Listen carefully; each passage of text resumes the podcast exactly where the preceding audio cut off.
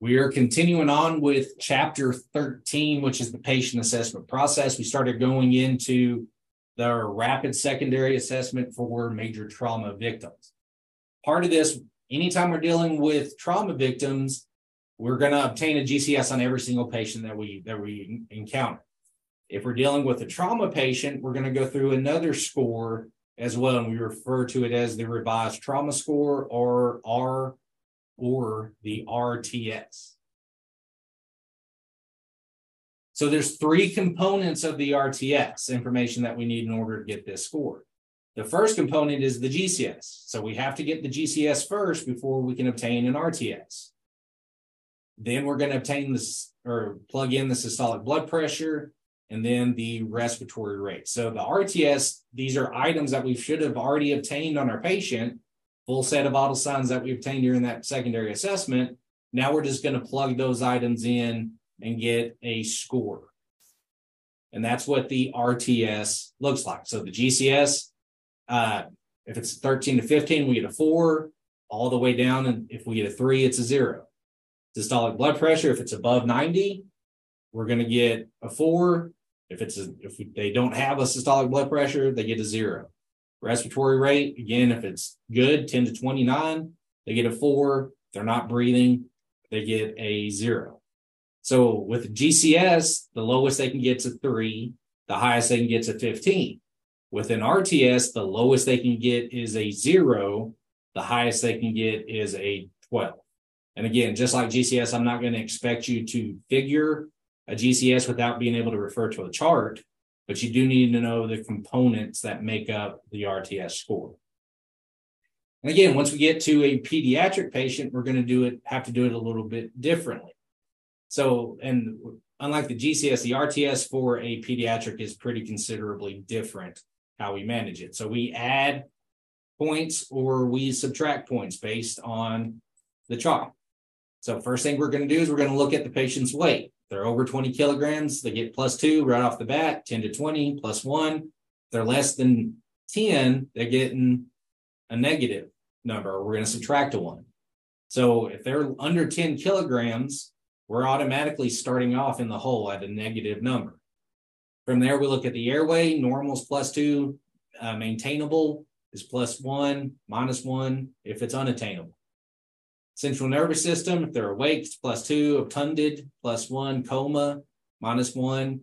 Systolic blood pressure, over 90, it's plus two, 50 to 90, plus one, less than 50, it's minus one. If we cannot obtain a systolic blood pressure, we can, instead of using systolic, we can do pulse palpable. So these two, we use either or on these two. So palpable blood pressure at the wrist, at groin, no pulse is palpable. Open wounds, and skeletal injuries as well. And again, we just either plus two, plus one, minus one, and then at the end we get our score. So again, with a major trauma, either a significant mechanism of injury that we talked about last class, or patient's obviously critical, then we're going to do our rapid secondary assessment. We do our primary assessment like we would on every patient. Then we do our rapid secondary assessment, a quick head to toe. The only thing that we're we're treating on scene during a critical trauma is potentially life-threatening injuries. So things like flail chest, pelvic fractures, uh, femur fractures, major bleeding, chest injuries, and so forth. If it's not critical, we're not going to treat it on scene for major traumas. We're going to do that in route to the hospital. So, again, that's only for major traumas. If we have a minor trauma or an isolated trauma where we're not worried about no significant mechanism of injury, we're, we don't consider the patient critical, we're not going to do a complete head to toe. We're going to perform what's referred to as a modified secondary assessment. So, modified secondary assessment, again, if the mechanism of injury does not lead you to suspect major or additional injuries or problems, and during a modified secondary assessment, again, it's not a complete head to toe assessment. We're only focusing in on the area of complaint. So again, if I'm walking, step off the curb wrong and break my ankle, but don't fall, I was able to set myself down, that's going to be a completely isolated injury. I stepped wrong, hurt my ankle. There's no point of doing a complete head to toe. You're not going to find anything. So again, in those instances, again, don't do a head to toe. Just look at my where the area of complaint is. Still part of that secondary assessment is obtaining vital signs and the history from the patient, talking to the patient. And again, since we it's not a critical trauma or it doesn't have a significant mechanism of injury, we're not as worried about our scene time. We don't have to worry about the 10 minutes or less. We can spend more time on scene. If at any time though during our assessment we feel hey we might have missed something or this patient may be more seriously hurt than we initially suspect at that at any time again we can go back and we can perform a sec, rapid secondary assessment that full head to toe if need be. So again that's it for trauma. Major trauma significant mechanism of injury obviously critical patient. We perform a rapid secondary assessment quick head to toe those patients, we are worried about 10 minutes or less on scene. Minor injuries, isolated injuries, no significant mechanism of injury. Again, we don't do a complete head to toe. We just focus in on the area of complaint, and we're not so much worried about on scene time. Again, if, if it's not a critical trauma, say, same scenario, I broke my ankle stepping off the curb wrong. Again, we're not worried about the 10 minutes on, on scene or less take the time to go ahead and splint that injury on scene before moving your patients. Again, because we're not worried about rapid transport times.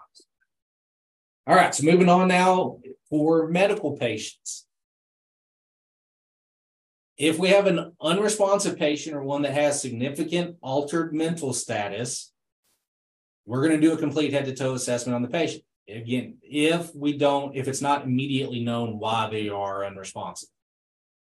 If if I roll up to a patient that's unresponsive and the family's telling me they're a diabetic, I'm probably not going to do a complete head to toe. I'm going to check their blood sugar and try to roll that out real quick. But if we have somebody, medical patient that's completely unresponsive and we're not sure why, go ahead and do a complete head to toe assessment. Baseline vital signs. Again, first full set of vital signs is performed in the secondary assessment. Position your patient. You best way for transport may be lateral recumbent, maybe supine, semi-Fowlers with head slightly elevated. Make sure that we do get a complete full history, including a sample history from the patient or from family members or bystanders, caregivers that know the patient. And other than that, we're going to transport the patient. If we have a responsive patient, patient's conscious and talking to us, we're going to assess the complaints plus the signs and symptoms. Again, medical patient, conscious alert, complaining of abdominal pain, no point in doing a complete head to toe. Focusing in on the area of complaint. Obtain your sample history from the patient as well. Modified secondary assessment, focusing in on that area of complaint. Adult male patient complaining of abdominal pain, the only area I'm probably going to assess is the patient's abdomen palpate the abdomen, look at the abdomen. Again, full set of vital signs during the secondary assessment. And then we're going to make our transport decisions. Again, do we think the patient's stable? We can spend some time on scene, or something going on with the patient where we need to kind of shift our focus into loading and getting the patient to the hospital more quickly.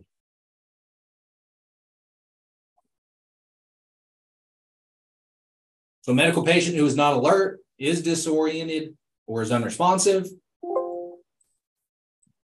Again, we're going to perform a rapid secondary assessment on the medical patient. So a complete head to toe. Instead of looking for indications of trauma, though, we're more looking for indications or uh, symptoms that may, signs that may indicate what's going on with the patient. So when we get to the head, some areas that we really need to focus on is pupil status. Unequal pupils with altered mental status can indicate uh, strokes. Facial drooping, again, tends to indicate strokes in a medical patient. The neck, still looking for jugular vein distension, tracheal tugging or movement of that trachea. Expected neck for JVD, uh, excessive neck muscle use when the patient inhales, increased respiratory effort, medical identification tags. They do instead of bracelets, they also make necklaces as well. tracheostomy tubes, again, anything that may indicate what could be going on with a medical patient. Again, there's your medical alert tag. Make sure that we look at it if they wear it. Again, typically, one side is going to have this type of symbol.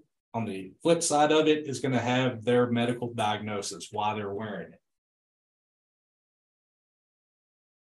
Chest, again, make sure that we do listen to the lung sounds, things that we may find that are critical in the chest, retractions, accessory muscle use, diminished breath sounds, crackles, wheezing, any adventitious lung sounds. Again, that's cluing us in about what could be going on with the patient. Again, check chest for symmetry, equal rise and fall of the chest, auscultate lung sounds. Moving on to the abdomen. Critical findings of the abdomen include things like severe abdominal pain, tenderness upon palpation, discolorization, again, especially around the belly buttons or the flank, that indicates internal bleeding. Rigidity tends to indicate possible internal bleeding or tightening of the abdominal muscles. Distension, again, is probably going to indicate uh, internal bleeding. Make sure that we palpate the abdomen, deep palpation in all four quadrants of the abdomen. Again, feeling for anything abnormal, distension, tenderness, rigidity, uh, pulsating masses. Again, if we note a pulsating mass, note it, but immediately stop pressing on it and do not press on it again. Again, AAA, abdominal aortic aneurysm.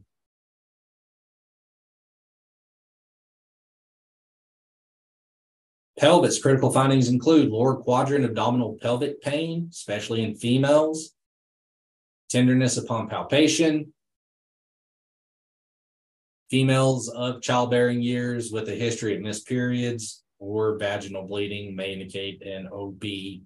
Um, things like ectopic pregnancy, spontaneous abortions, etc., happen tend to happen very early on in pregnancy. So, patient may be having a miscarriage, spontaneous abortion, and not even realize they're pregnant yet. Extremities look for any excessive peripheral edema or swelling, especially in the lower extremities.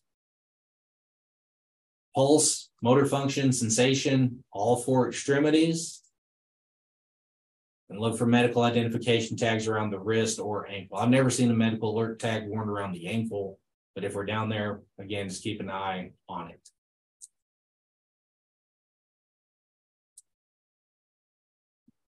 Make sure we don't forget to check the posterior body or the patient's back. Check the back for discolorizations, edema, and tenderness as well. Again, vital signs is going to be done during that secondary assessment blood sugar is going to be very important as well, especially for unresponsive patients due to a medical reason. Any patient with altered mental status may be suffering from hypoglycemia or lower low blood sugar levels. So anytime we're dealing with a patient that has altered mental status, we need to obtain blood sugar levels on them to rule that out as a possibility. Make sure that we position the patient to avoid the potential of aspiration, place the, place the patient in the left lateral recumbent position for transport. Again, laying them on their side can help clear that airway if they do begin to vomit. Sample history, looking for the following indicators. Again, ask about what's going on family, so forth. Are they complaining or did family state the patient was complaining of shortness of breath, chest pain, any other type of pain, severe headaches, lightheadedness, dizziness, faintness, severe itching throughout the body may indicate things like allergic reactions. Were they having abdominal pain or lumbar pain, pain to the back? With our medicals, we're going to treat as we assess. We find something, we can go ahead and start providing treatment for that.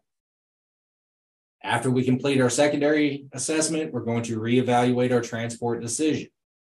Is this patient critical? Are they relatively stable? Do we need to go lights and sirens to the hospital? Can we get by with going just code one, no lights, no sirens, follow normal traffic laws to the hospital? And then throughout transport, we're going to reassess the patient. Any alterations in mental status, confusion, etc., we consider them unstable. So we will reassess vital signs every five minutes throughout transport. If we have a responsive medical patient who is alert and oriented, again, just like with minor trauma, with these type of patients, there's no point in doing a complete head to toe. So get your history, figure out what that chief complaint is, evaluate, dive deeper into that chief complaint. Again, especially if it's pain, use that OPQRST mnemonic. Complete the history again. Sample is just kind of a starting point.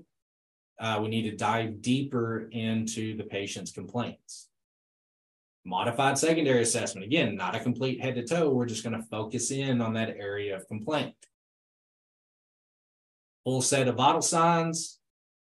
Again, provide care as we treat or assess. And then again, after we have all the information, make your transport decision of how we want to transport the patient to the hospital.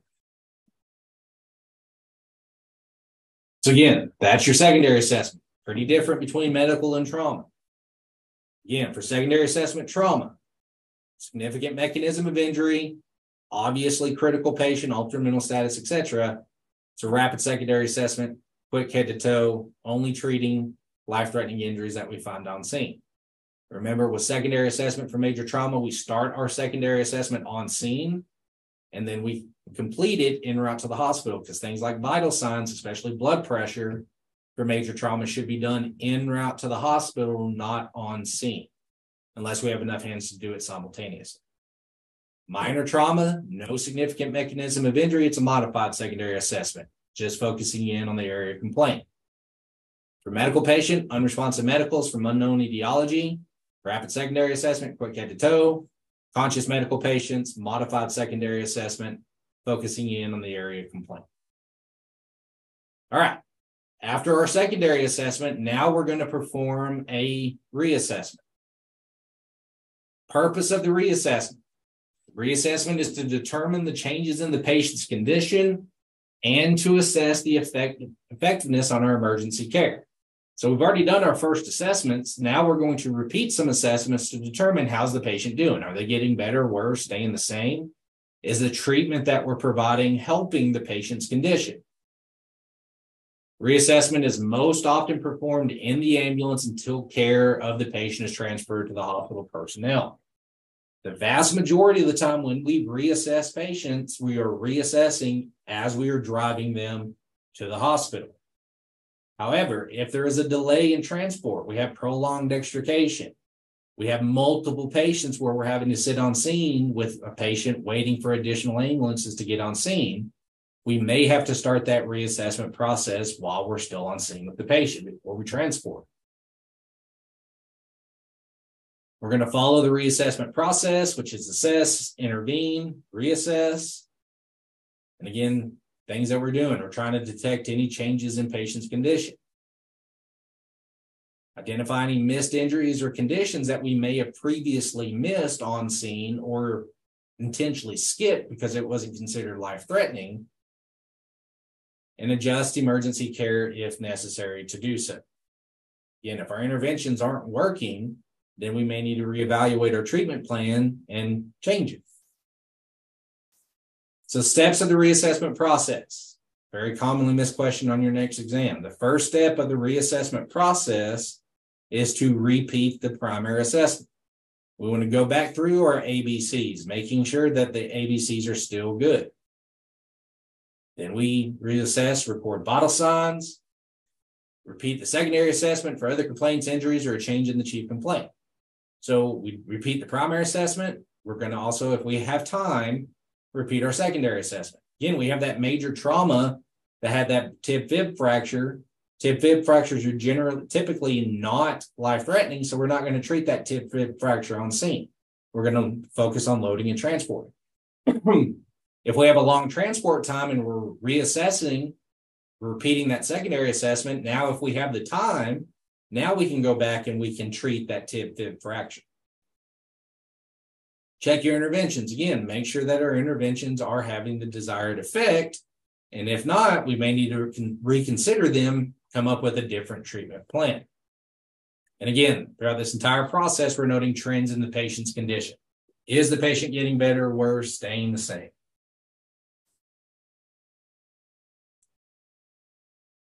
We reassess mental status, any changes in speech pattern or appropriateness.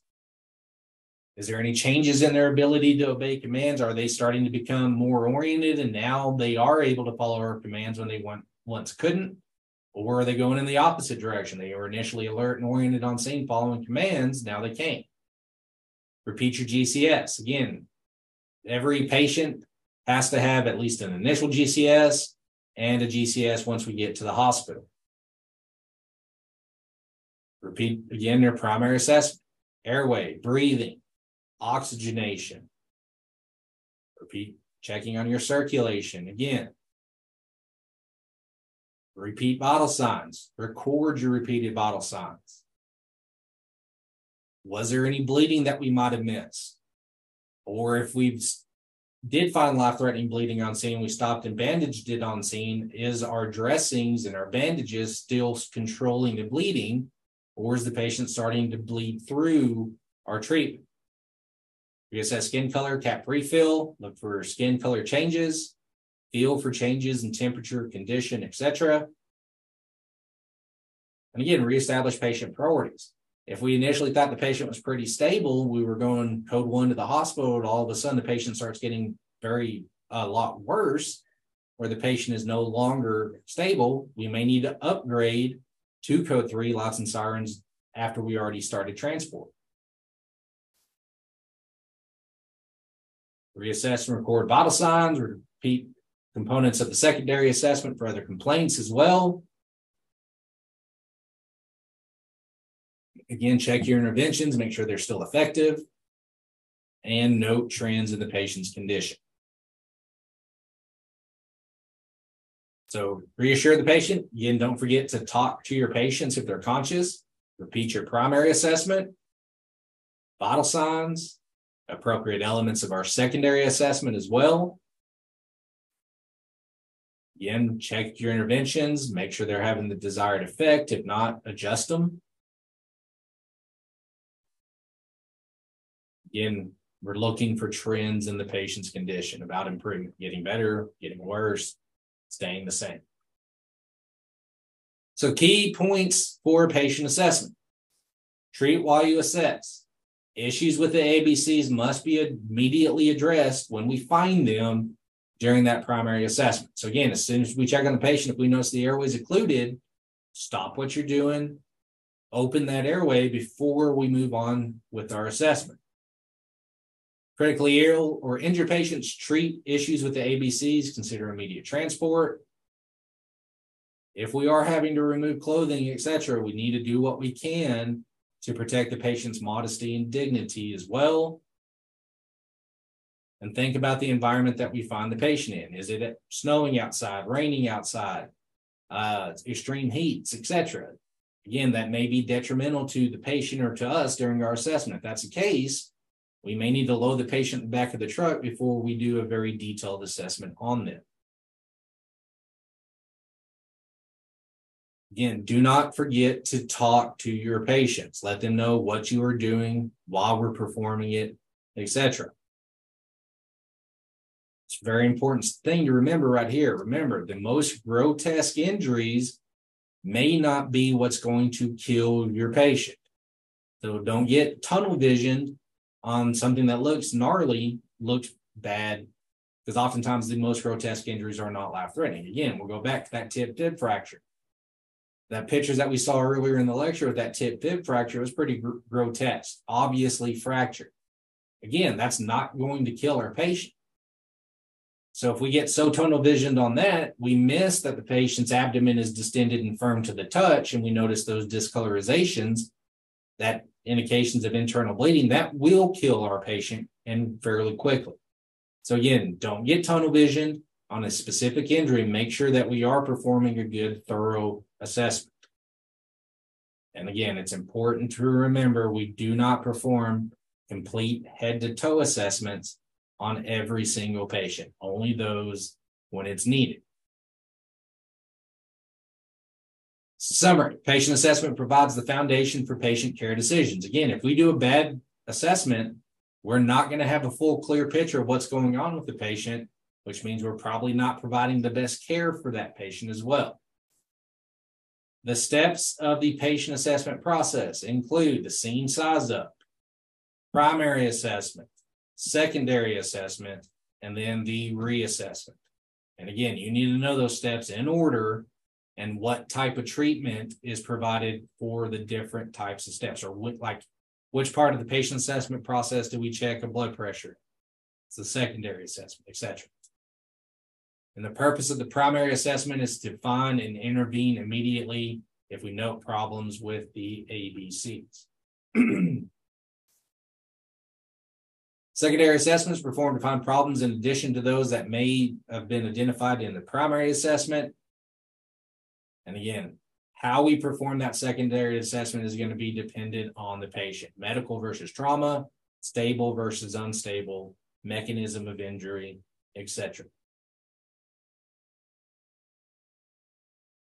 Unstable trauma patients, unresponsive medical patients receive a rapid secondary assessment, a full head to toe. Stable trauma patients, conscious medical patients receive a modified secondary assessment, only focusing in on the area of complaint. Reassessment is performed on all patients. Three reasons we perform reassessment detect changes, trends, identify missed injuries or conditions, and to reassess our interventions to see if we need to adjust it. And the steps of the reassessment again includes repeating the primary assessment, reassessing vital signs, secondary assessment, checking on your interventions, and noting trends. And again, the first step of the reassessment process is to repeat the primary assessment. Okay. Any questions over the rest of chapter 13?